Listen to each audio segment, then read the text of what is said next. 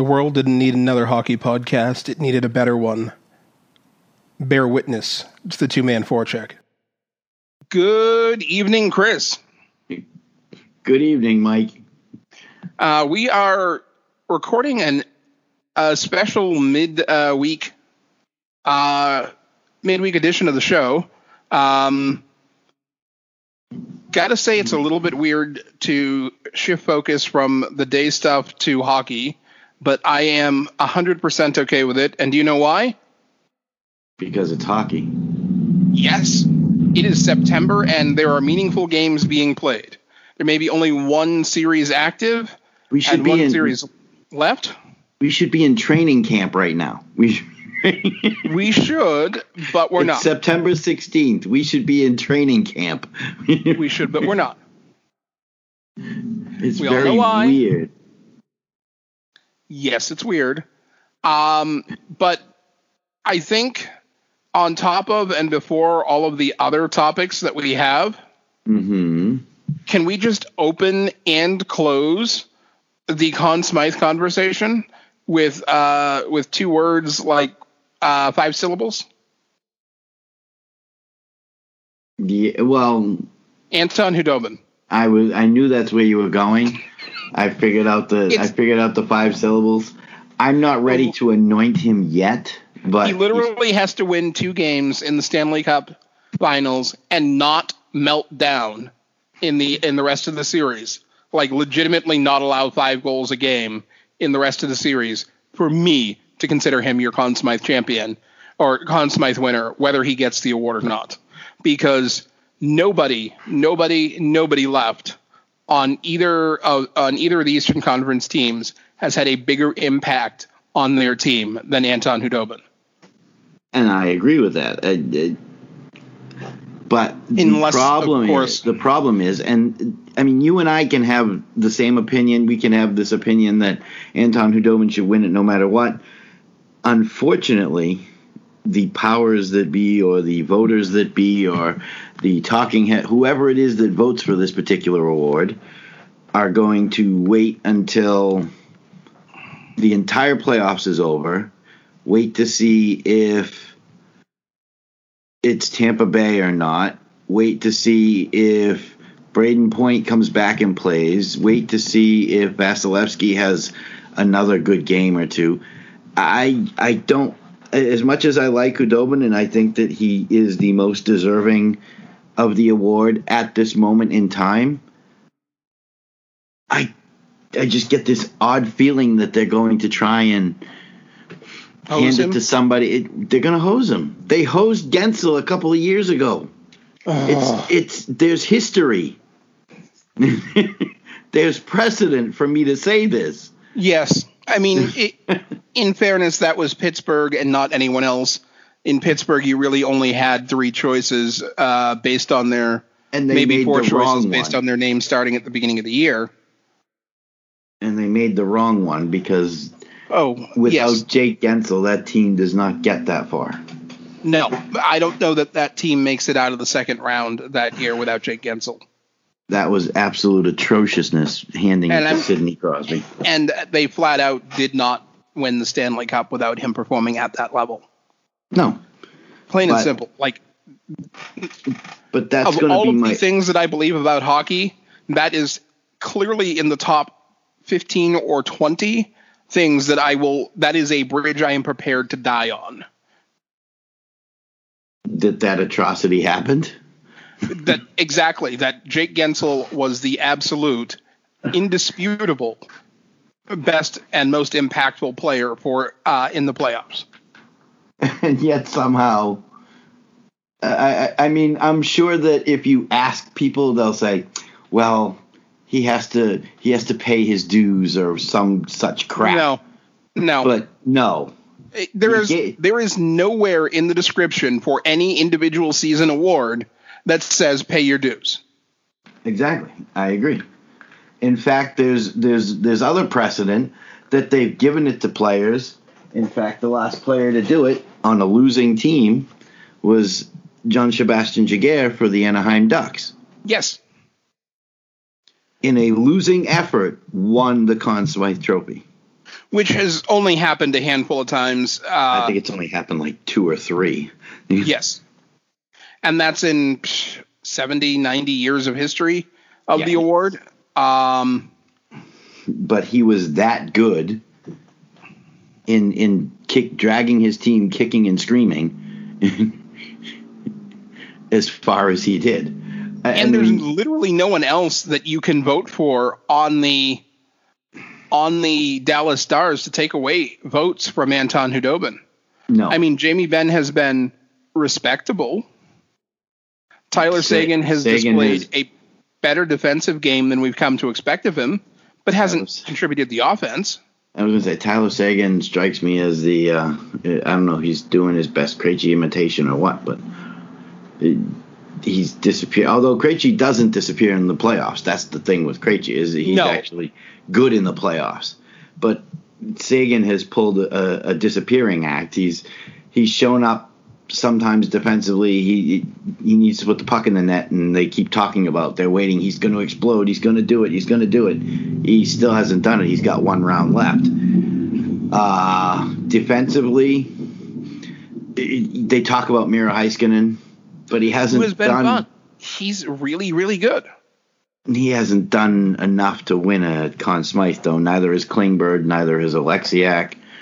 Uh, I mean, there isn't anybody else on that team that is deserving of the award as is Anton. Uh, It- Dobby has been re- Dobby has been really, really good. I like watching Miro Has- Heiskanen play hockey. N- n- let no one tell you anything else. I like watching him play hockey. Am I going to sit here and say that I think he's a top 10 NHL defenseman? Not today. No, Do I think that he's had one of the most impressive and consistent performances for defensemen in the playoffs this season? Absolutely. But this is a very special circumstance. We're probably never going to see anything like this again, I hope. And have to see how he does it with the adjustments for constant travel, changes in the city, changes in all of the normal playoff uh, and regular season um, regular season uh, distractions before I can say yes, he's at that level. See, and I and, and I'm I like him. They seem the the the, the pundits seem to want to create Oh, they this. love him. They want to create this rivalry though, or, or create some sort of of, uh, of of disdain between Miro Heiskanen, Quinn Hughes, and Cale Makar. And which one would you pick? Who would you go with? And I mean, I still put Heiskanen third. I mean, he's had a whole year ahead of these other two guys, and Okay, I'm still not as sold on him. I mean, what I've seen out of Quinn Hughes and Cale Makar in their rookie seasons, uh, yeah, I have a more difficult time putting them one two or two one or whatever. But for me, Heiskanen's still third on the list. I can see that. Um, I mean, that we had said, we had that discussion a while ago, uh, probably about a month, month and a half ago. That said, uh, I think that the other two teams are more talented at forward, and I know Dallas Star fans are going to blow up at that, uh, and I don't care. Um, Well, after you get past, after you get past Ben Seguin, uh, Radulov? Gur, Gur, Radulov, uh, Guryanov is one level beneath, but he's going to be a good one. oh yeah, he's Uh, he's fun. Kiviranta, I still say flash in the pan because after his hat trick, didn't do anything until the other night when he scored the game tying goal. And that's fine. You come up in big moments. That's great. You get you get a rep for being a big time scorer. But if the only goals you score are in big moments, but that means you only score ten goals a season, um, Yeah. What are you doing the rest of the time? Yeah. So I'm still on flash in the pan mode for Kiviranta. Uh, and then after that, you start talking about A bunch of old guys. goons.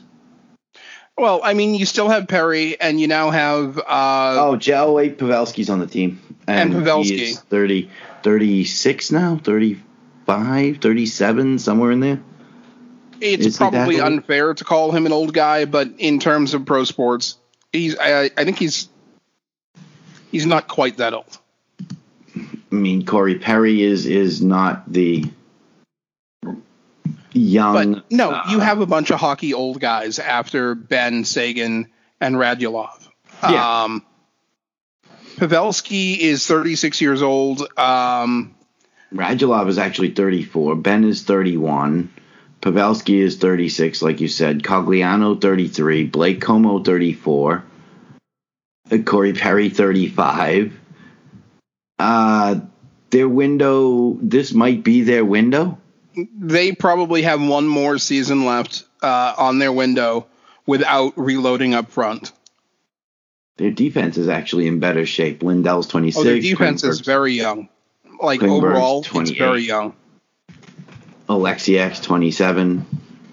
And Ah. Oleksiak has been in the league forever at this point. That's where Ryan Shea ended up.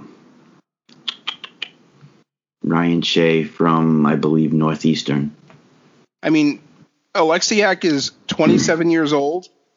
I he like played his first games back in the 12-13 season. He has over 300 games uh, on his resume um, between Dallas and Pittsburgh, and It's- it's- some time injured. But uh, What's it say about Pittsburgh that they actually traded him back to Dallas because they did? I mean, you have a defenseman that you can actually do something with, and you trade him back to Dallas.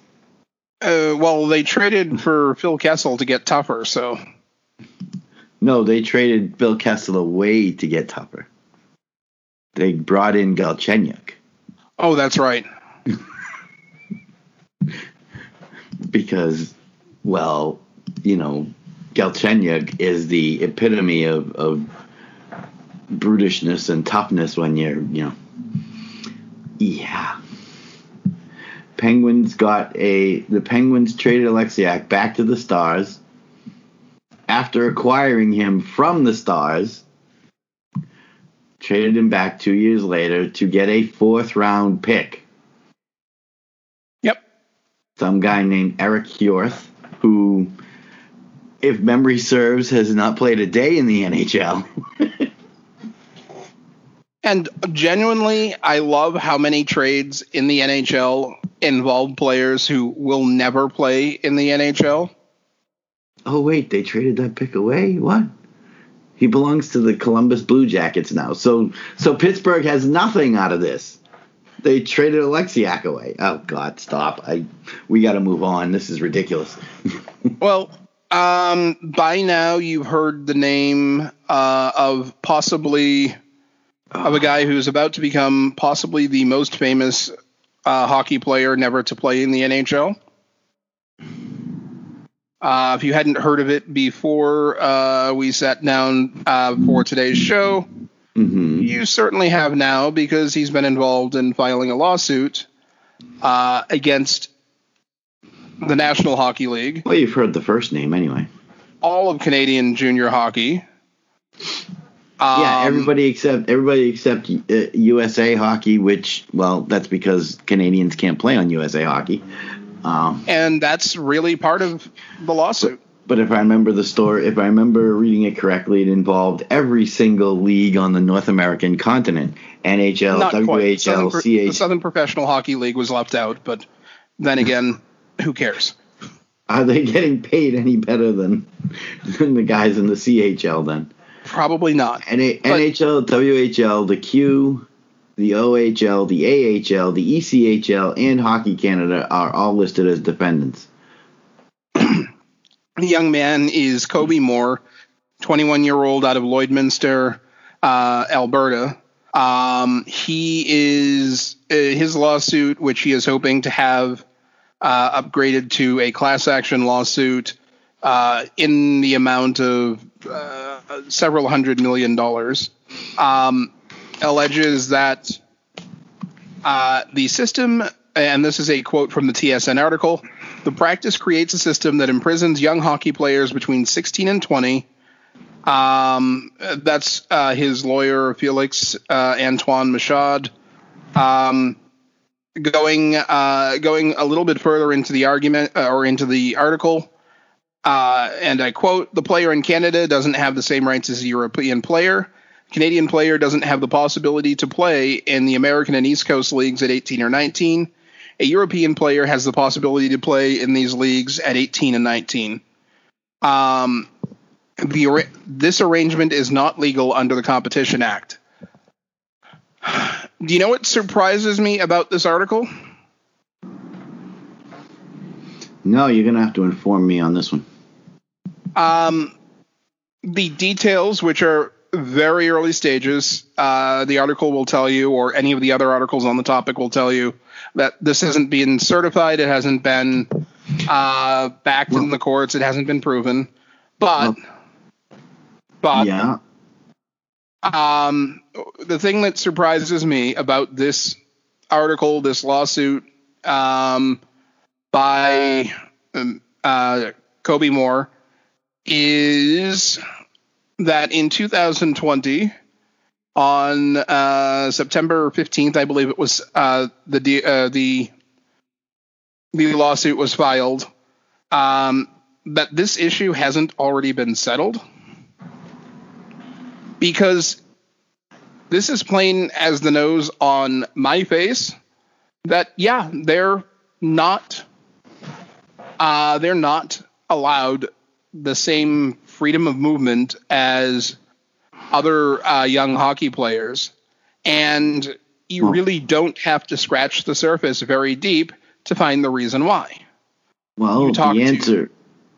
i was going to say the answer is kind of right here strategies to keep the player in the CHL, and the CHL wants to keep the player in the league to have the capacity to have this money, Michaud said. Now, the money is in the paragraph before it where it says NHL teams pay bonus or development, quote unquote, money to CHL clubs whose players are drafted, which the suit calls unlawful arrangements between the defendants. So basically, the CHL team is keeping that player on their squad so that they can collect money from the NHL team that drafted that player. See, that part I think is actually good for hockey development. Junior sports, minor league sports have a very, very, very, very, very tough time competing. It's right. just a fact of life. I mean, ask hey, anyone who's a lifelong Devils fan how many uh, ECHL uh, franchises they had uh, over the past 20 years and where they've been. They've been all over the place. Um, even, I mean, even look around and see how often the affiliations change. So the problem, so the problem with this that I have is, and you're right, it's good that that is in in theory a good scenario. The problem is that that money that the team that the CHL team is collecting becomes a bigger attract attraction so they hold the player back longer and then as it says in the next paragraph the NHL and CHL have an agreement together saying no player can play in an affiliate league the AHL or ECHL so this is where they say the players have this is where he's saying the players have no rights they're stuck. I don't disagree. They're um, stuck. They have nowhere to go. They do have places to go. They're just limited. Uh, it, limited and on the professional side. Side. Um, the thing for me is the reason it's set up this way for the CHL teams, the O, the Q, and the Dub, um, is to put butts in seats. It, it's not just the revenue or the direct revenue for developing players that are drafted. It's the butts and seats in what is it, close to 70 or certainly north of 50 uh, teams across Canada and the Northwest, uh, the Pacific Northwest. Here's another here's another issue I have. And you know, unlike here, where the USHL probably isn't t- uh, televised in more than three or four cities, I would Is have to. televised? I would have to imagine that almost every, if not every, CHL team is televised, at least locally. And we certainly see at least 12, 15 teams a year uh, being shown on the NHL. And On the NHL teams- network. And those teams have fairly loyal followings. Oh, yeah. But here's my here's my biggest here's I don't know if it's my biggest issue, but here's one of one of the things that sticks in my craw a little bit. Now, in America, they can play they can go and play college hockey, but it says here the CHL Canadian Hockey League, which is a semi-pro, major, junior, whatever you want to call it. Correct. It's not a school league Yep. but it says the CHL has always considered major junior players who typically range from 16 to 20 years old student athletes. Um, they're not in school. Well, yes and no. The 16, the kids who are underage, they're attending local schools, sometimes virtually. Okay, Um, fine. Then 16 to 18. What is this 16 to the 20? college students, the college students, well, some people are better athletes than they are students, and I uh, understand that. Yes. may take a tiny bit longer to graduate. Um, so yeah, you will see some 19 and 20 year olds in high school. Um, but yeah, I I'm surprised it's taken this long for the lawsuit to land. I My- do not know enough about Canadian law to know how this will turn out. But I think in America, they also don't have player associations like the NHL does. Again, they're not really. I mean, they're semi-professionals, not professionals. And Uh, the other the other thing it doesn't mention is the size of or if there is the existence of an actual class for a class action lawsuit.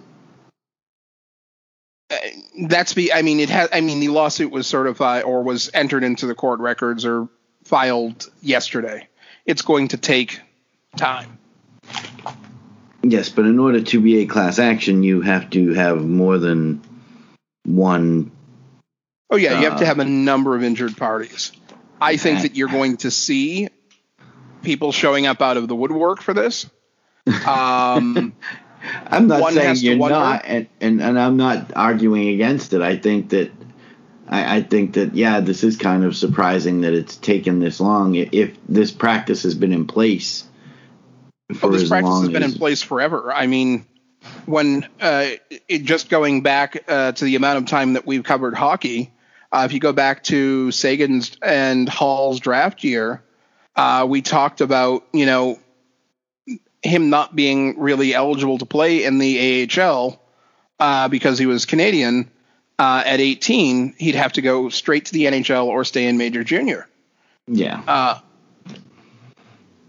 Obviously, in that particular case, he went straight to the NHL and has done Well, passably well as since. the as the number one and number two overall picks, they're most likely. Usually, your top three, top five picks are going straight to the NHL. It's more in in, the, in those circumstances. It's more rare that they would not be playing on an NHL team because typically they're drafted by a team that needs that kind of help. Oh, absolutely. Um, here's my worry. They're going to get the freedom they want. Nope. Well, I sus- I don't think that's a worry. I think that's a near certainty. I think it means you're going to see shorter entry level contracts and guys burning out How much or shorter? flaming out of the NHL, AHL system faster and younger.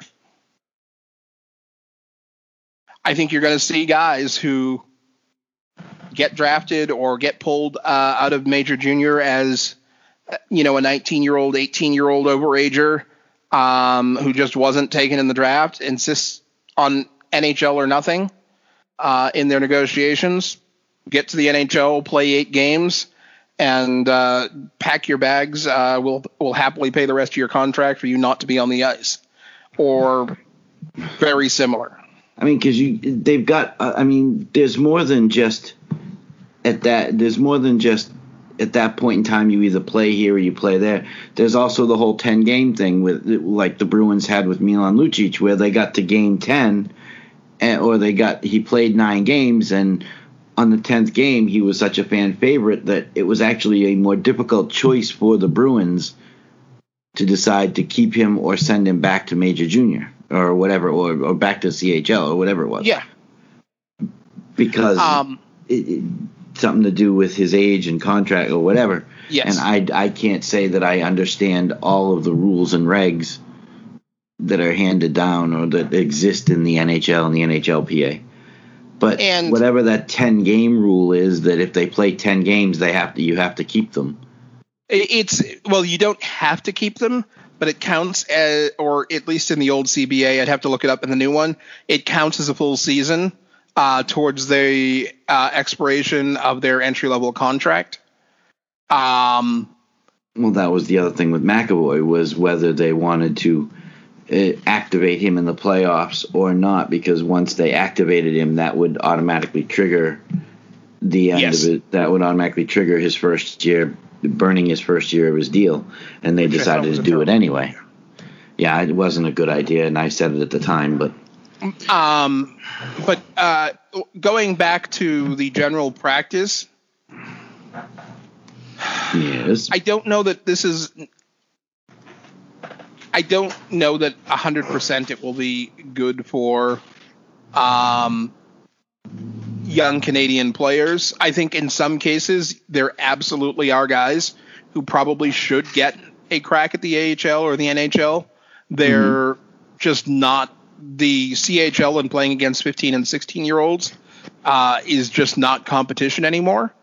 Um, you know, 18, 19, I, I, I'm okay with them personally going, you know, to the going uh, to a full pro league or going to Europe. Um, but there's so much pressure, so many ways that uh, Hockey Canada and other other things can be done to pressure Canadians into young Canadians into staying in Canada in the CHL. Everything from oh, you'll never play for Hockey Canada if you go develop elsewhere, which is a very similar practice to what the what USA Hockey has been accused of here and there. Um, and certainly it's true in certain uh, European countries. Uh, guys who guys from Russia who come play in North America, they Yeah. don't appear on the Canadian on, on the Russian Olympic teams very often. Um, and there's probably two or three other countries in Europe who are doing the same thing. Um, I suspect, and this is just again, this is raw speculation. Uh, oh, all of ten hours after having read this story the first time, that we'll probably at some point see more Canadians playing in the USHL and more Europeans playing, uh, or more non-Canadians playing in Canada. The import draft will end up being expanded simply if if this lawsuit goes through and the players win, um, and the playing field is leveled. Um, and I don't hundred percent know what that will. I don't think anyone can tell you what effect that will have on the percentage of Canadians who actually make it into the NHL um, and play, you know, even two full seasons.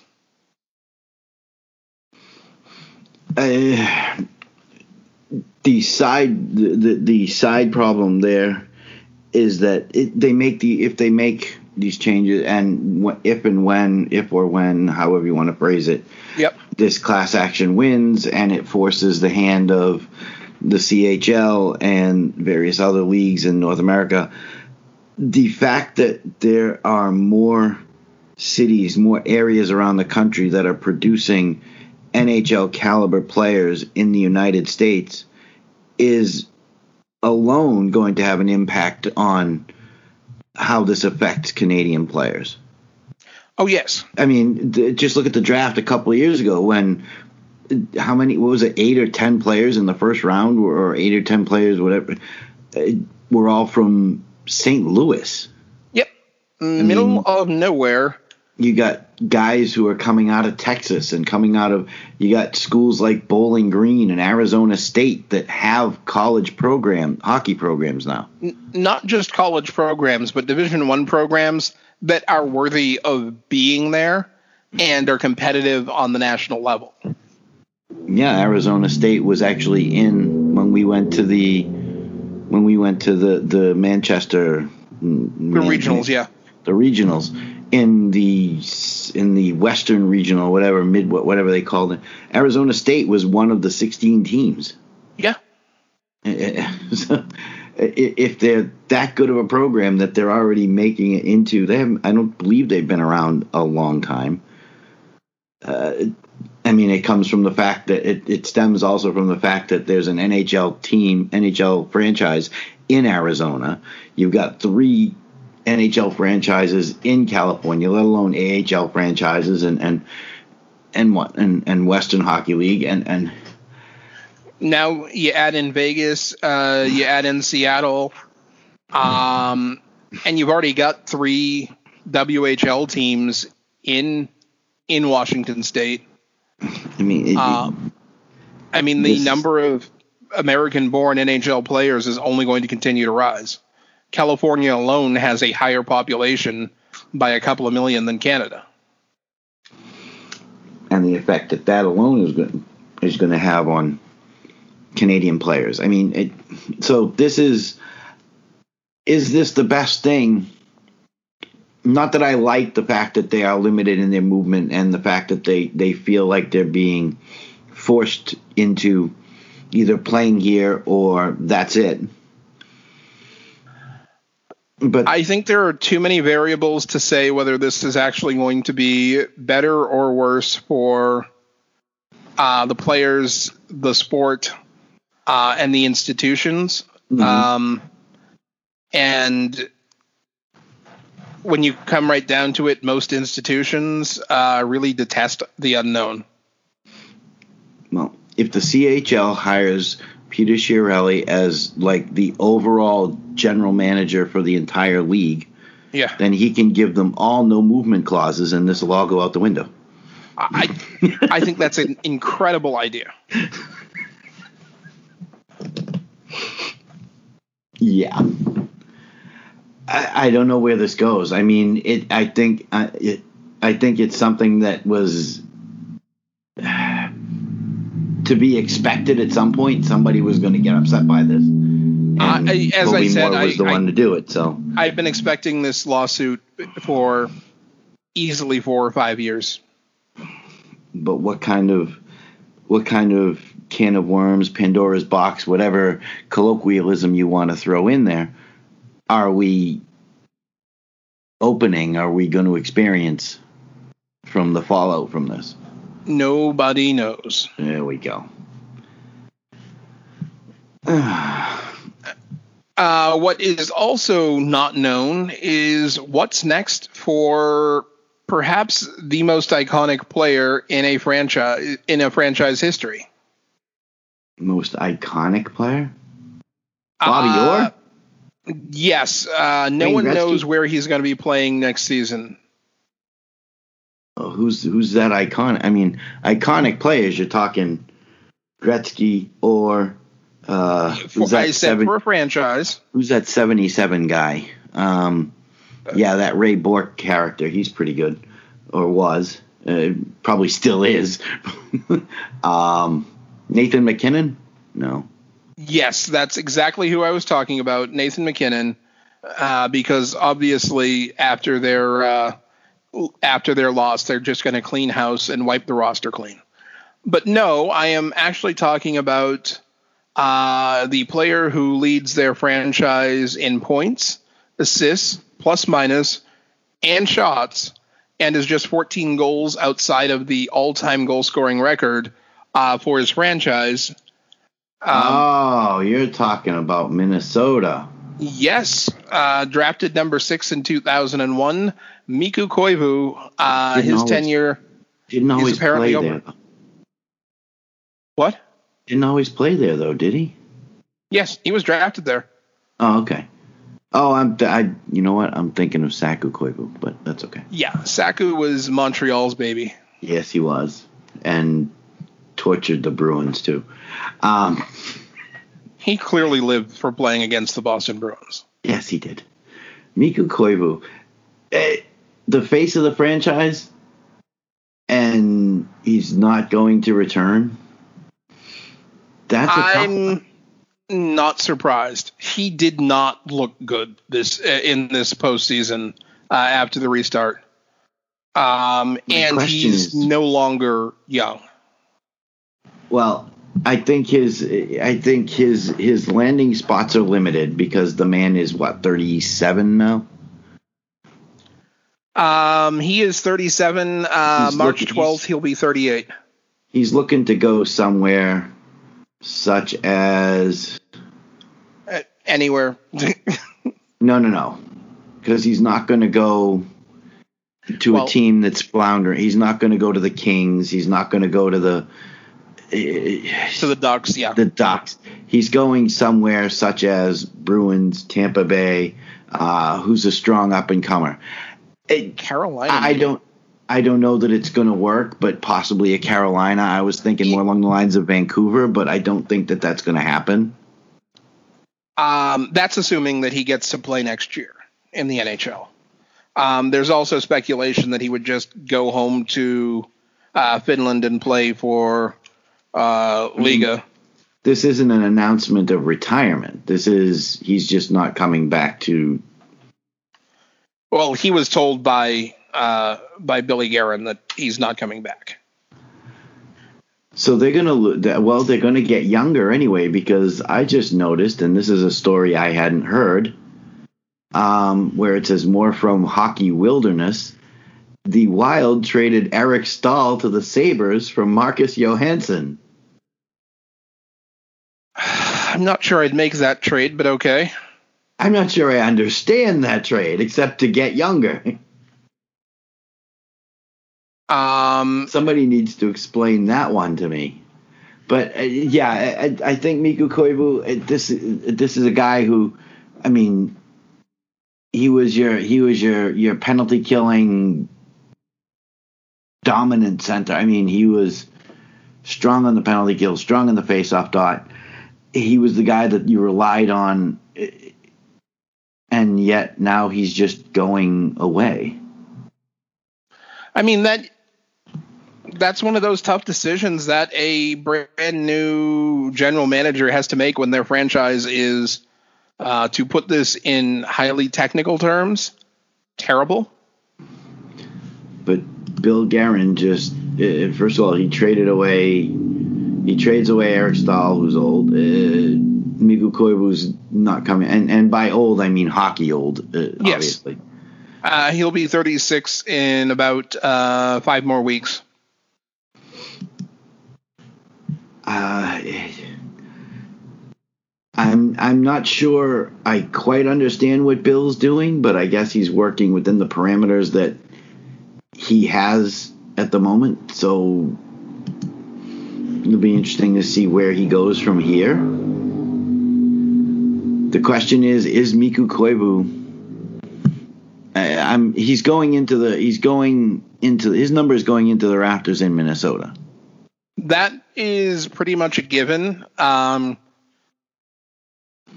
wh- the I don't know that he actually makes the Hockey Hall of Fame. Um, as much as I absolutely adore his uh, the way that he has played across his career. Um, I'm. I'm. I'm really hoping Don Sweeney doesn't start shopping for a 38 year old center though. If Don Sweeney starts shopping for a 38 year old center, he should expect that lots of NHL fans uh, of the local area are going to break social distancing and slap him in the face. Bill Guerin has been a busy little beaver. He acquired Nick Bjugstad from Pittsburgh Yes, he did. for nothing. Yes, literally a nothing trade. Literally, like it, like the Nick the one thing was has uh, to have career numbers, in And- order and for them to even have to give up the seventh round pick. Yeah. A seventh round conditional, a conditional seventh round pick. The conditions being that that that Nick Bjugstad basically becomes number one goal scorer for the team and and all sorts of other things, I guess. But he's been Yeah. a busy he's been a busy little beaver this offseason. And and it's not even off season yet. I'm saying off season, my goodness. It's not even off season yet, but it, he he signed Brodin, and Brodin's deal. It's six years, only twenty five. Uh, wait a minute, let me get this straight. The new deal is seven years, forty two. So it's six million per for Jonas Brodin. Uh, he's actually under con- his current contract runs through this upcoming season, the 2020-2021 year. So they've got him now for another eight seasons. Uh, he's only 27 now. Uh, looks like he also re-signed Kevin Fiala back on the 11th. That was to be expected after the the season Fiala was having up there. It made Um, I'm sure Jared it made David Bergen Boyle resigned. wonder. I mean, 20, two goals, 26 assists, 28 points. Jonas Brodin is not your number one offensive defenseman, but he's solid with a plus 15. I mean, I don't think it's uh, it's it's going to be interesting because how do you take that money and push it towards one of our other topics of conversation? How does it? How does his is that? how does his money affect Torey Krug? He's clearly not as offensive minded as Torey Krug is. Very few guys are really. Yeah. Uh, defensively, probably a little stronger. Yes, uh, I mean he's he's also got a noticeable size advantage, so that He's a- does help a tiny bit. He's a he's a couple of years younger, I and he's getting six mil a year. So we already I'm trying- pegged Krug in the eight to nine million range, but and does but does this hurt or help him? I mean, somebody's going to look at this and go, Jonas Brodin only got six. I can get away with giving Torey seven and three quarters. if the number were seven and three quarters at even five or six at even five years, I think Torey Krug would already be signed in Boston.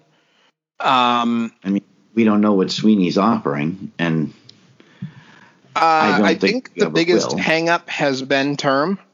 Uh, Krug is 30 or very nearly there, and I think he wants a six or seven year deal. Um, I mean, uh, from what I've seen and heard over the summer, they don't want to really go more than five years, which I think is, mm, uh, yeah, I'm not a fan. so Just not a fan.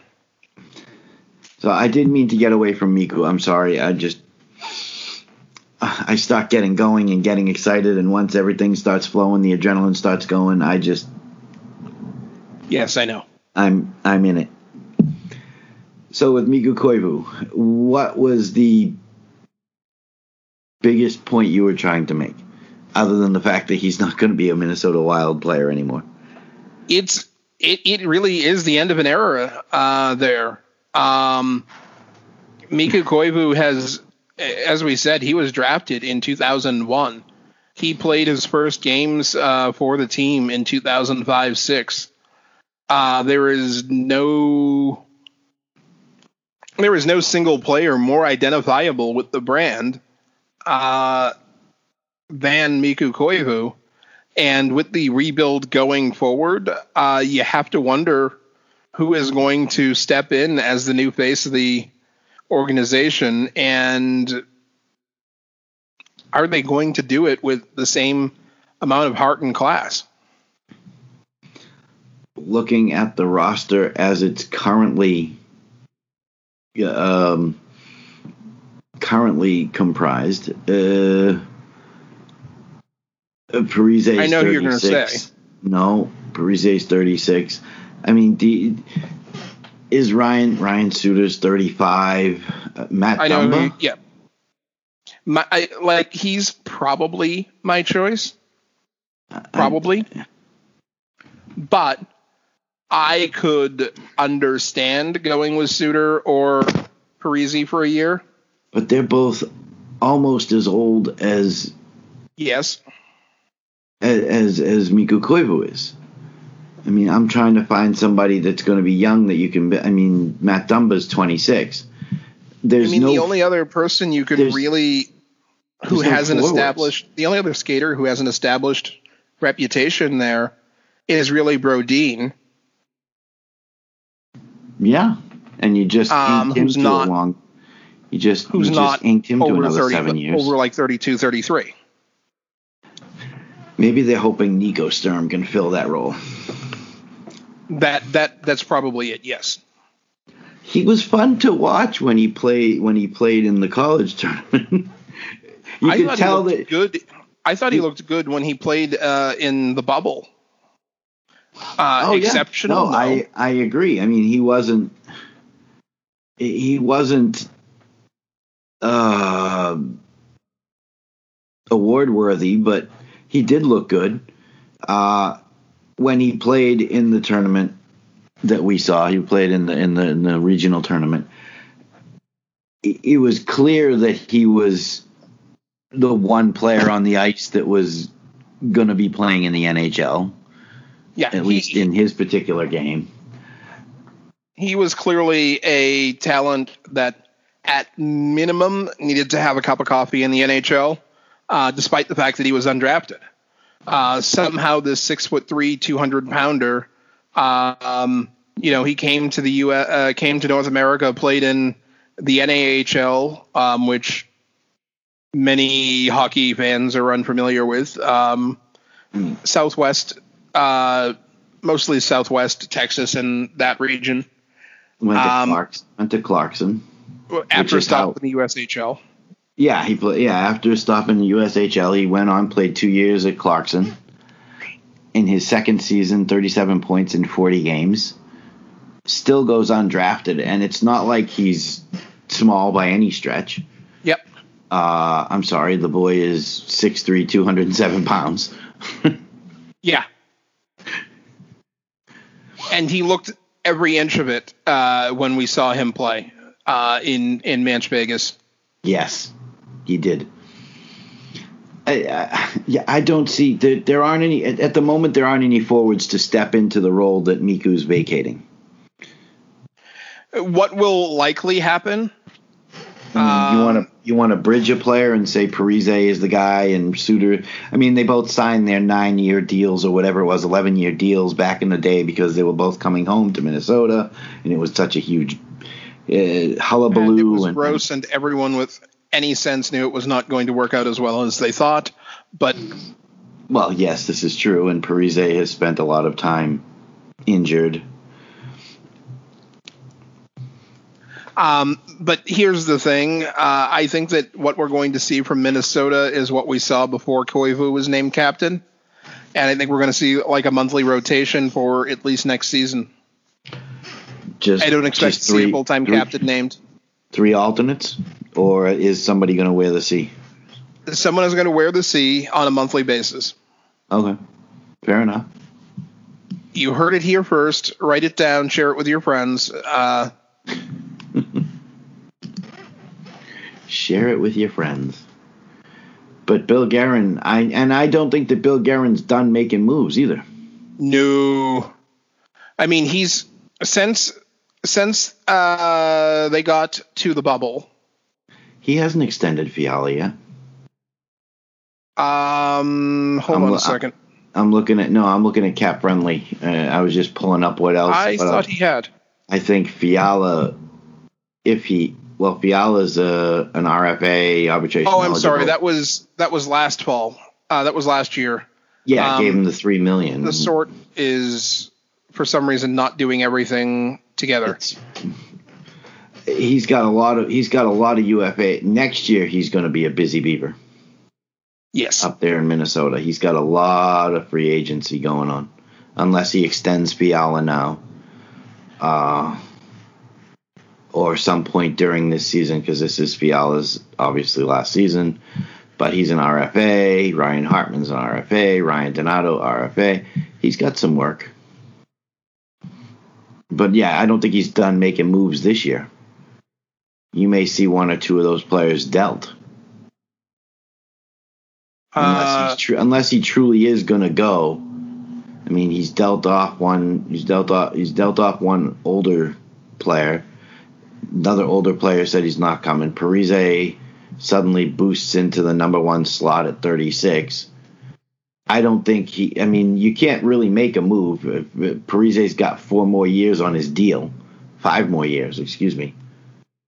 So Which I don't think he's. I don't think he's going anywhere. Uh, the only way at this point that Parise or Suter are being traded, and I think they're very, very different conversations. Yeah, well, Um, Suter, I think, still has uh, purchasing power. If you Is if they get deal. bought out. Suter still, but Suter does still have purchasing power. I don't know that Parise has nearly as much. You turn around and offer Ryan Suter to somebody, you're going to get back a decent haul. You turn around and offer Zach Parise, you're going to get a sixth round pick, maybe fifth. I I think you could probably get at least a third. I mean, he played 46 games last season, had uh, 25 goals in that time, um, which, uh, if it didn't lead the team in scoring, was pretty pretty high. Uh, but yeah, no playoff goals in four games this year again. Yeah, no goals, three assists. Uh, I mean, overall, as a playoff performer, he's played in 101 games and he's got 77 points. Not terrible. Not terrible, He- he- but Certainly better than Rick Nash. You know, you are correct. Better than Rick Nash. I just, I, I, he's on the, he's on the, he's on the the west coast of where the sun is. The sun sets in the west at, at 36. Could you get a third round pick? Uh, I think it would be conditional. you would if you're trading him out you're almost certainly keeping money you're probably going to have to keep And two or three million a year And yeah, and you're keeping a good 40% of the salary. uh oh there were some general managers hired and named GMs, I know of Yes. a head coach. the florida panthers for instance named a general manager Oh goodness. it wasn't me i sent in my application i'm very disappointed So the Burger King said yes. hey hey hey i have my standards it was wendy's Okay. so who did they? Because I I missed this. Then who did they hire? I, how did you not know this one? I mean, seriously. Uh, they have hired uh, Bill Zito as general manager. Bill Zito. Bill Zito came from. Oh, I cheated. I looked it up. Bill Zito came from the Columbus Blue Jackets. Hmm. That would be correct. Hmm. Interesting. Uh. Okay. Has he done anything as far as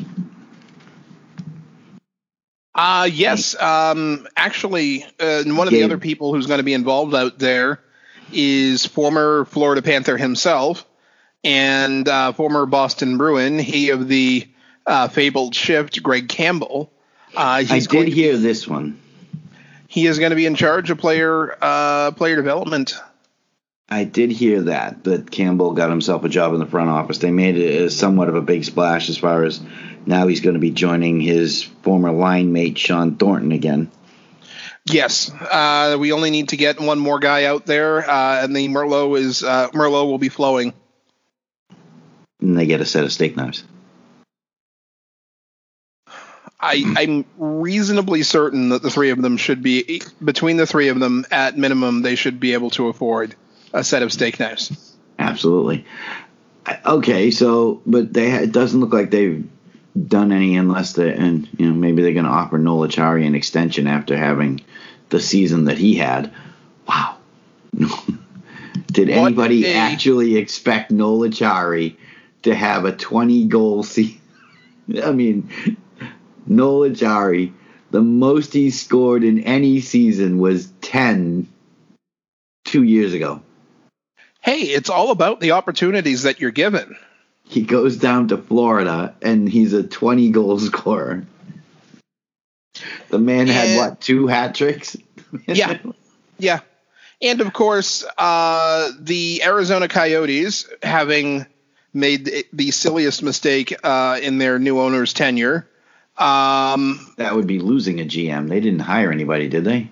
they did in fact hire uh, a Oh. general manager. Uh, Bill Armstrong, the former assistant GM in uh, Bluesland, um, is is the new general manager.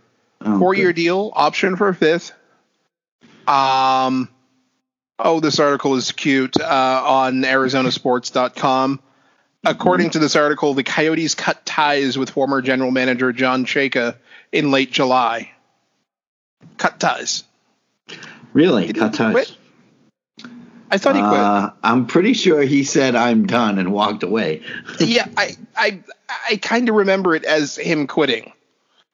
But that's great. I mean, that's that's just great uh, revision. In fact, Thank if you we very go much. back, if we go back and find the the letter that was tweeted out and posted and whatnot by the owner, it pretty much said that Chayka left.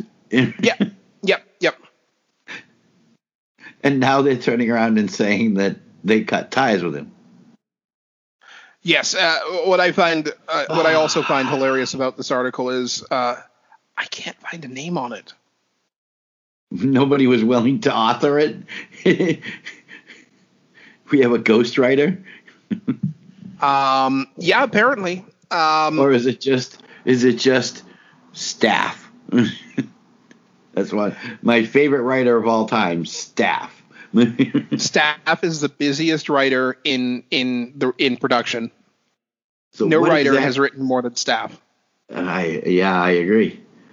Bill Armstrong. I mean, okay, so That now we've I had find slightly.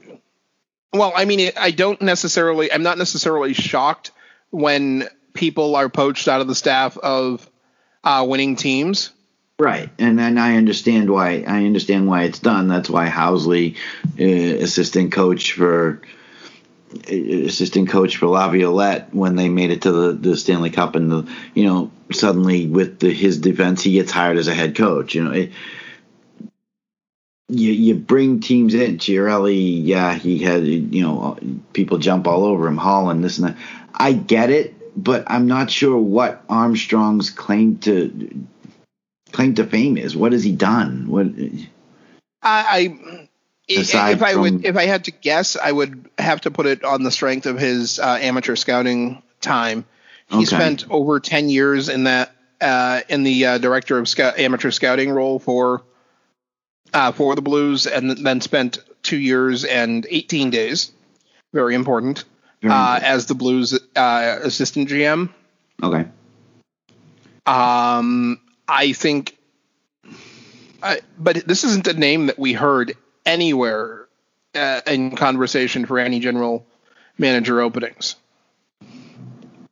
Literally, have not ever seen his name mentioned once uh, for a general manager slot. No, and I, I, I agree. That that's why I'm saying this is out of left field. I don't. I just don't know. Uh, my, I guess my, my other question is, and it's kind of uh, off track or whatever. Uh, my other question is that Chayka was an analytics guy. He liked Yep. numbers. He liked data. He liked quantitative, so that he could make an analysis. And he was pretty good at it. Yeah. Is Bill Armstrong that type of guy, or is he an old school fly by the seat of your pants, go by my gut? Chayka didn't leave. Chayka tried not to leave things to chance. Um, I- don't know. I- don't know that much about him. That's uh, that's what I'm saying, and we don't know, and his name's never come up, and and I've never heard him mentioned for a you know as a candidate for a GM spot. Was he even a candidate for the Florida spot? They didn't bring his name up when they were talking about Florida bringing in a GM. No, I mean, as I said, I literally never heard his name in relation to any general manager spot. Um, eh, that said, I'm not sure if I had the choice between Arizona and Florida um, to take that those slots that I would be inclined to take Florida I'd for all still that they've take- drafted really I'd good players. Arizona. That franchise has been a hot mess for longer than it was ever. They, functional. well, it's is that fair though? They have won a Stanley Cup. Oh no, wait, did they? Yeah, they did. Yes, they did. I believe John Graham John was Van- for them. John Vanbiesbrouck was the goaltender. Okay. The Beezer, John Vanbiesbrouck, back in the day, because they played in one of the longest play. They played in one of the longest playoff games ever. They went like six overtimes or something like that. That's just obscene. I mean, that's three hockey games in one night. Exactly. exactly. What's wrong with that? if you like hockey, damn it. I At mean, I don't know how I don't know how entertaining it is when guys are literally dragging their dragging themselves. Well, Um, at some point, it goes from being hockey to group torture. Well, yes. Well, I mean, when when the the the janitor has to come onto the ice to score the game-winning goal. No, I'm only kidding. no, no, no. The janitor's been in net for two periods. well, there's that too. How many emergency goalies we got in this building? Well, we got the Zamboni driver. Uh, We've Yeah, got the that was Zamboni driver. that was a long time ago, but yes, Florida. um, we've got uh, we've got uh, two accountants there we go. and uh, and the kid of uh, the of the uh, of the anthem singer uh, is in the building. He's 14, but he brought his pads. Spectacular. His Mike's team was champions of the division, so he's actually a good backup. Where do we go from here? I don't know. we painted ourselves into a corner. Do we all go with fault. the Torey Krug stuff, or do we go to talk about the awards and how they? Uh, why don't we go with Mr. year? Krug? Uh, I mean, we've talked about him a lot. Uh, it's probably been my gut. My gut says that by the time the pause ended, uh, he was not coming back. Uh huh. He's not signed. It's it's a it as far as I know, it's a a difference in both term and salary, and neither side sounds hopeful. Um, where could Torey Krug land? Based on Almost any contender. yeah, Almost any contender. Based on- Particularly if they're going to move pieces around and you know reload. My question is, um, no, Go I, ahead. I don't even want to ask the question. Go ahead. because I don't want to think. No, I was going to say who replaces him, but that's another discussion. That Couldn't it? that's a completely different discussion and Oh, yeah.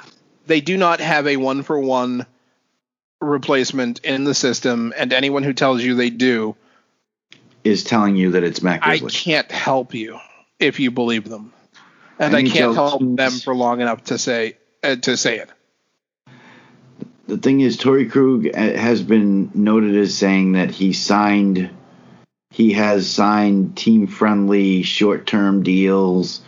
You know, which he has and he has. I'm not disagreeing with him. So this one, he wants it to be the one that brings home the cash. yes And I And- completely understand and respect that. So Yep. when you turn around and say that uh, we don't have a landing spot, we haven't found a landing spot, according to Sweeney. Um, it sounds to me like yes, it's not just money; it's also term. And unfortunately, I do believe that Torey Krug will be wearing somebody else's number 47 next year. or whatever number that's not retired he decides he wants to wear in that city. Um, there's, I mean, if he's only going for money, that's mm, 15, 18 teams. Uh, if he's going for a chance to win and money, Excuse me. that might only be five or six. Well, I know we've discussed this uh, prior to the show, and we've discussed this in the past, but I did find an article. hmm I did. Yay. I found an article. Uh, now it's a fan-sided article, so it's Alex Hogler. Uh, but according to Alex Hogler here, uh, the Vancouver Canucks should break the bank on Torey Krug. Um, there are worse options. There are absolutely worse options If uh, you than bring adding him. if you bring him in, Breaking the bank is reasonably subjective. yes, it is. I mean, it it, it says right at the top the Vancouver Canucks need to bolster their blue line. Okay, that that statement right there is vague in and of itself because bolster it how? Do you need more offense from your blue line? Are you expecting more offense? Are you looking for a defensive defenseman? Because if that's what you're looking for, since you already have Quinn Hughes to quarterback the power play, um, Torey Krug is not your man. But I if mean, you want to make you- sure that both power plays have a top-notch quarterback, yeah, Yeah, he's the or guy to bring put- in. Maybe you play the two of them together.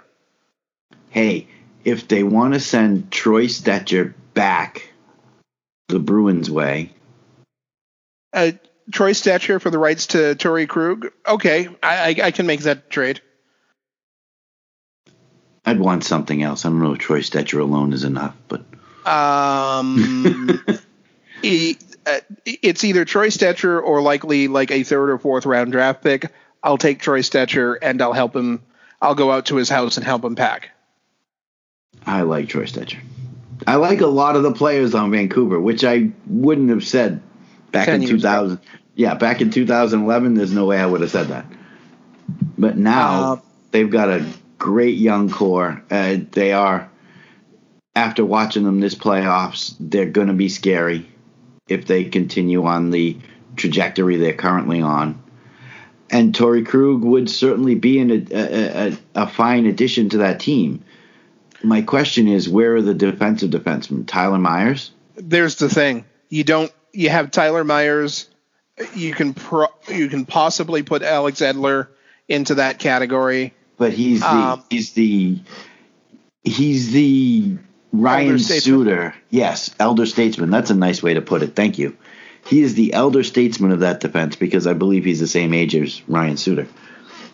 Um, believe- and I you've got maybe 35. Jordie Benn, but Mm-mm. uh, Mm-mm. and I'm iffy on him. Wow, you are a high. You have a higher opinion of Jordie Benn than I do. But here, but uh, the issue, the issue also becomes that, guess what? Torey Krug is a left defenseman, as is Q, as is Hughes. hmm Um, You're not going to play them on a pair together. You wouldn't do that No. normally. maybe on a power play, like a five-minute major or something. But uh, Well, in this article, they're talking about using them both as quarterbacks on on both power play units. So, power play one, you'd have Krug. Power play two, you'd have Quinn Hughes, and you've got two top notch quarterbacks for the full two minutes. without bur- without burning them out, which certainly is workable. Um, realistically, though, I think that um, there's a more East Coast team that might be a better fit that certainly needs to do something with their blue line. I do want to say something, and um, I know you're sitting down, right? You're, you're sitting down. You're not like Yes. wandering around or something. Okay, because the second to last paragraph, first sentence, Mr. Hogler writes, "Krug will likely clot, likely cost close to seven million annually." And the term would likely be five to seven years. Okay, you got the term right, but close to seven million. Uh, nine How about- million is close to seven million. Yep. over and above seven million. I mean, he makes it sound. I, maybe I'm reading into it, but he makes it sound like it. He's going to get some six and three quarters million per. Which is completely baffling. Uh, yeah, I don't under. It does say his production in Boston speaks for itself. He's a big time impact performer with a knack for coming up in the clutch, as evidenced by his 52 points in 75 career playoff games. Okay, thank you for the compliment, but then you open the paragraph by saying that he was going to cost close to 7 million. I no, just no. We're not even gonna like just leave that one alone and I just wanted you. I wanted to hear your response. no multiple no's.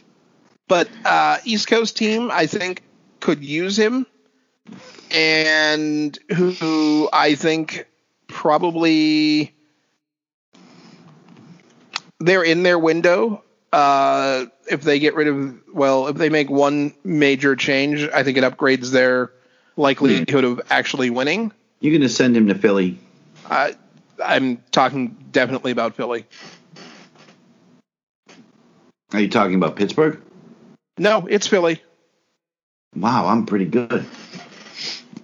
Damn, I'm Pittsburgh, I don't think has the cash to sign him.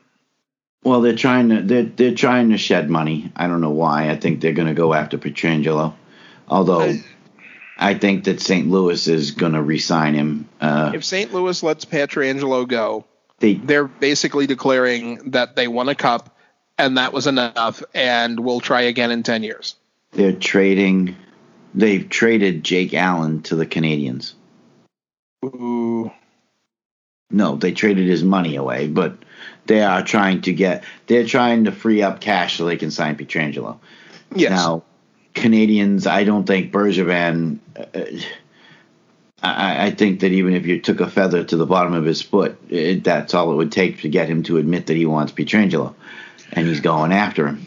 if there's a general manager in the league who can honestly say they don't want Pietrangelo on their roster, they shouldn't be a general manager in the league. No, but I think that Bergevin is actually trying to find a way to get him there. He's going after Edmundson. He's going after Jay. He's traded for Jake Allen. He's bringing in players that Pietrangelo is familiar with. Yes, and I hadn't spotted that. So yeah, um, I think that that's a, I think that's a high likelihood. hmm But I don't think he's going to end up there, though. I think unless it's huge money that St. Louis decides not to try and match or, or top. I, I, I have a hard time imagining Pietrangelo anywhere else. But it's happened. I mean, I didn't really think Pavelski was going to leave San Jose. You're right. I didn't think Joe was going to leave San Jose either. I mean, Corey Uh, Perry didn't have a choice. He got bought out, but I didn't think Joe Powell was going to leave. well, Corey Perry, let's face it, had not come close to earning his salary in the two previous years, This is true. uh, based on injuries and on ice performance. Um, and that's uh, that's what it is. Uh, another place that might be worth talking about for Torey Krug or Pietrangelo, uh, if if uh, the team is deci- if the team is minded to bring someone in uh, at the higher end, and I think they probably should, is Winnipeg. The Jets only Winnipeg, have I think- guys signed for next season on their blue line. I will. I will buy Winnipeg. I will not buy Philly unless they are actively trying to trade for the rights, the, the whole negotiating rights thing. I don't think that Sweeney wants him going somewhere in the same conference. Definitely not in the same division. I mean, if he's a free agent, then yes, he's going to go anywhere, which may force Sweeney's hand in making a deal for him. I mean, right now the Winnipeg Jets have Josh Morrissey, good good player, Neal Pionk, who took a big leap, uh, Carl Dahlstrom, and Tucker Poolman signed. That's it. I wouldn't. That's I it. wouldn't have a problem with seeing him in a Winnipeg uniform. I think that. I think he'd fit in nicely up there. Actually, I I think that you know, but just the raw competitiveness of Torey Krug and Blake Wheeler on the same roster, that's worth five or six regular season wins over losses minimum. I mean, that's you're talking legit ten point swing versus replacing them with guys with the same point production who, quite frankly, have less heart. Okay. And a lot of guys have less heart than those two. Yes, uh, that I would absolutely agree with. I love clicking and I really around. don't think the team is that that far away uh, from from being a contender. I, I love. Uh, yeah, no, you're uh, Winnipeg. I think is still close. I mean, you've got Connor Hellebuyck, who, if he doesn't get the Vezina, then the fix is in. Uh, even though Vasilevskiy had the most wins, and even though Tuukka Rask had the best save percentage, um, neither one of them worked as much as Hellebuyck did and the numbers that he still put up is ridiculous. So uh, with Hellebuyck in net, if you bring in a Torey Krug to uh, bolster the defense, you've got offense coming out your ears, or should have offense coming out your ears. Mm-hmm. Um, yeah, it's not like they're that far off. They should be back in the playoffs, and they should make strong runs for the next few few seasons. So I can see that. Um, so if if we're talking about reuniting players uh, with guys that they knew, What, Krug with Wheeler. uh, well, no, Wheeler was gone by the time Kruger got uh, Krug got to Boston. Uh, what about reuniting him with a guy who had a, quite frankly, better playoff showing than uh, I kind of expected from him? Um, he had six points in 10 games uh, during the restart, um, which, quite frankly, was very nearly a third of his, uh, was over a third of his uh, production in the 68 games that he played in the regular season. Uh, but former Boston Bruin, current Calgary Flame, Milan Lucic. Where they have you? needs. Giordano is aging. Uh, Yeah. and still better to, and still a very solid defensive anchor who's uh, who is capable of the offensive end. Um, you have Krug and Hanifin. You might be able to do something with your power play, maybe. Interesting. And you send him away to the West Coast so we don't see him as much. I mean, because you go back to Hanifin's last year in Carolina, he had 10 goals, 22 assists. He's not been quite as productive uh, in in Calgary, but give him a shot. Give him someone who can skate with him uh, on as a defensive partner, even if it's only on the uh, only on the power play. And I think that you're in business and looking at something better. And let's face it, that team has been terrible at scoring in the playoffs. And I think it would invig- reinvigorate or invigorate uh, and help you hold on to guys like Matthew Tkachuk, who's only got two years left on his cal- on his uh, contract. Yeah. Uh, he'll have negotiation rights. Johnny Gaudreau, Sean Monahan. I think he's got Gaudreau's coming left. east. They've been know. talking about trading him like since his second season. uh, and by them I mean more the press than uh, the Flames. But he's he's he's rumored to have been on the market since his second season. It's absolutely hilarious, and I, I won't put any stock in it or Well- even talk about it until it happens. We talked about who was it? Was it Horvat or Boeser?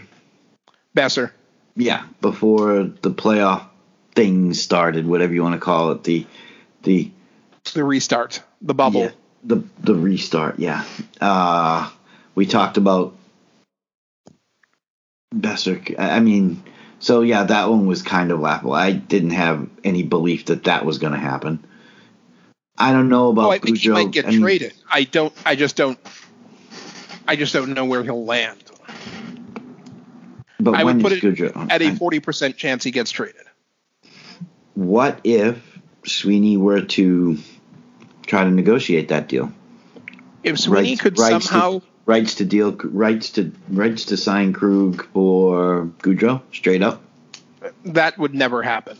I know that, but how much more? I mean, what exactly has to happen? I mean, you're talking about a And realistically, you you- you would you would be more likely to make a Gaudreau for the rights to um, Krug and the rights to Jake uh, DeBrusk trade, Jake- which I'm not 100% sure. In fact, I really don't think is advantageous to the Bruins.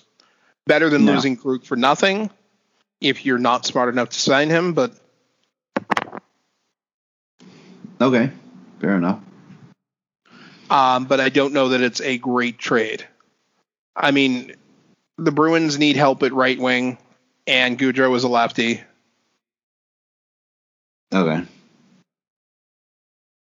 I would rather, I mean,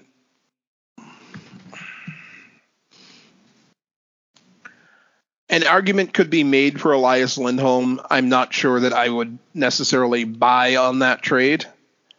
Um, but an argument there, there's an argument there.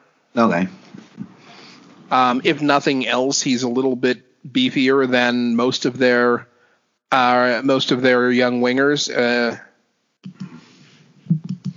what you don't like Mangiapane?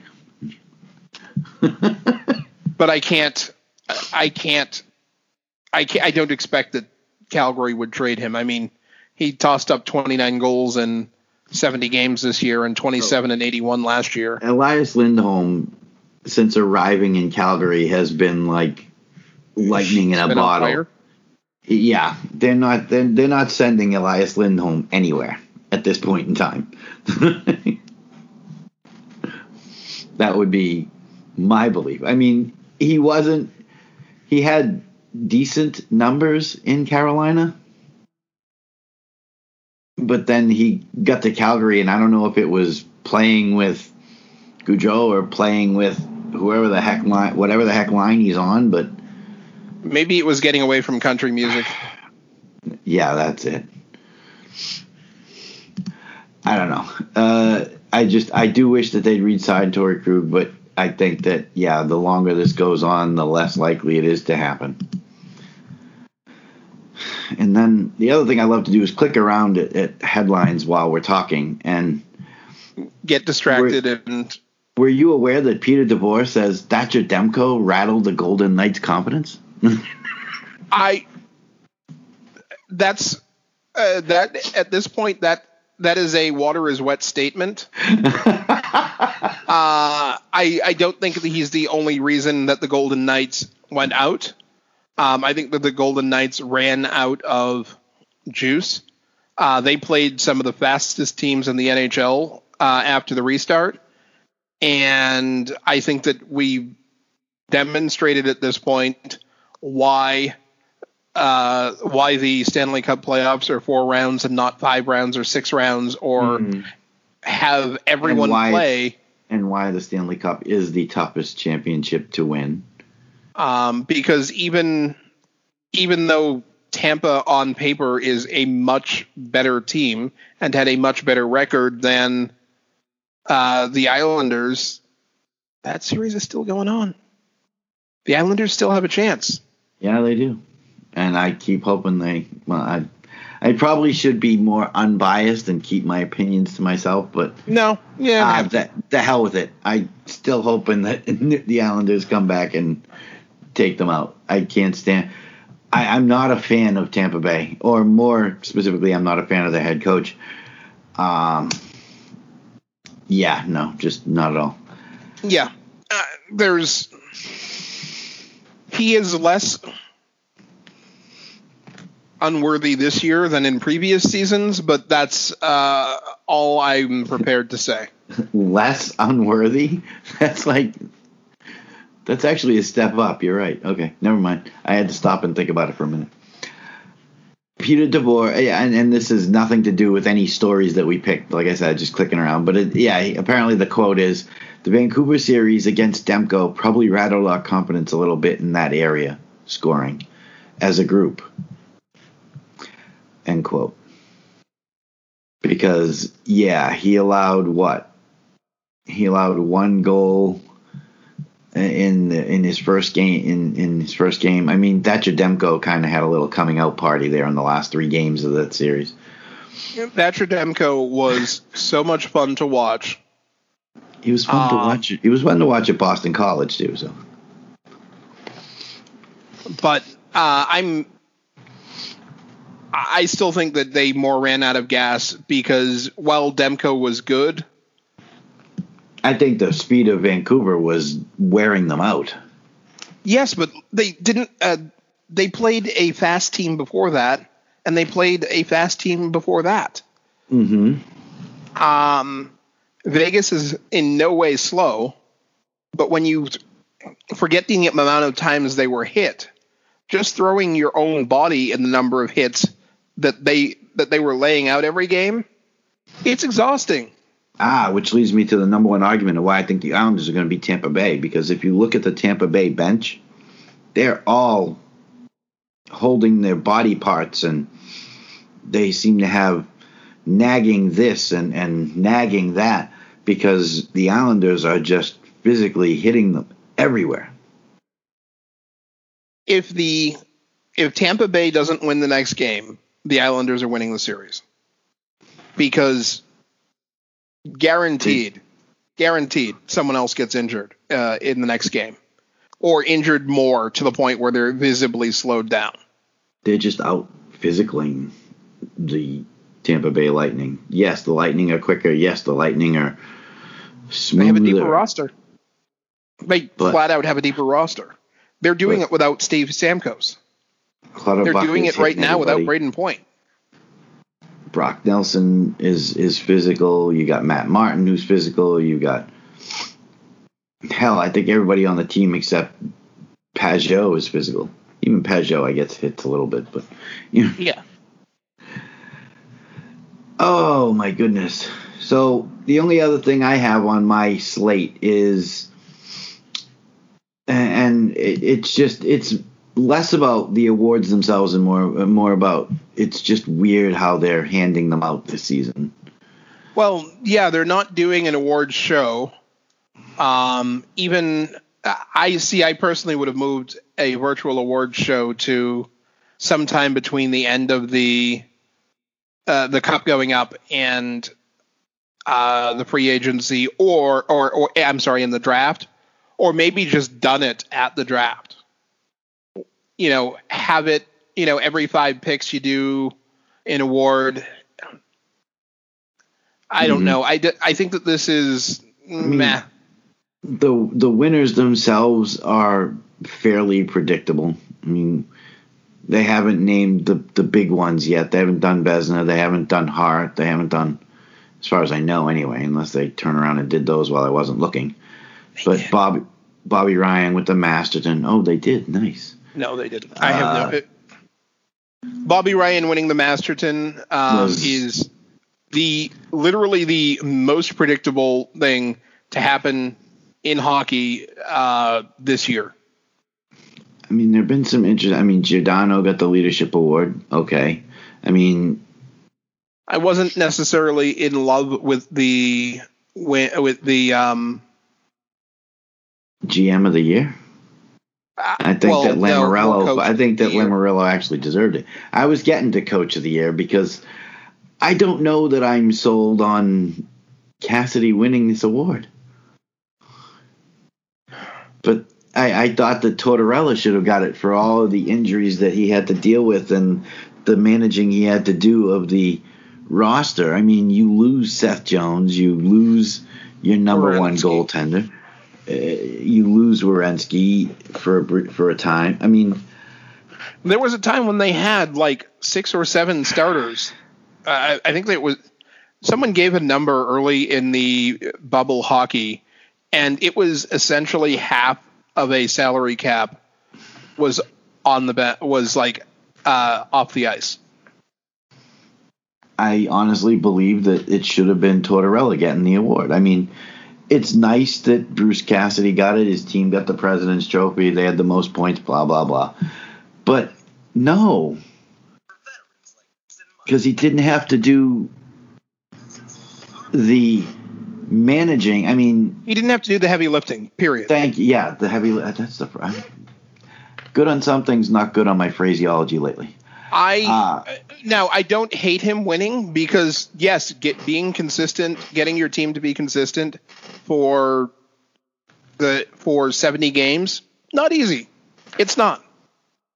But I have the same criticism of Bruce Cassidy as I do one of the other nominees, uh, and that's the fact that I don't believe that they make good in-game or in-season adjustments.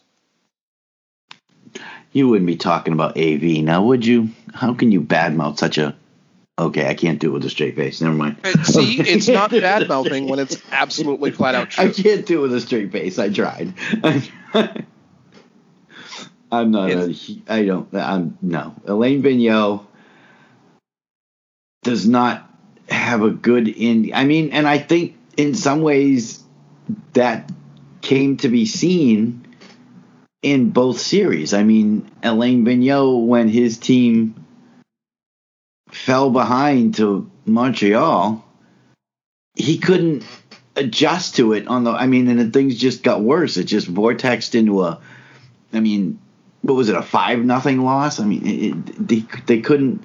He couldn't They make couldn't any play. adjustments. Yeah, and I think Cassidy struggled in that area as well. He struggled last year. He struggled this year because he's not that good. He's not a bad coach. I just don't see him. I have difficulty seeing him as a winner. And the Uh, other, I also have difficulty with Sean Couturier. I, I, I like Sean. I just, I don't know that he had the season that. Given brings- how meh Philadelphia, I mean Philadelphia had a solid regular season. okay, that's all you can say about it. And he was a big part of it. Um, I don't hate it.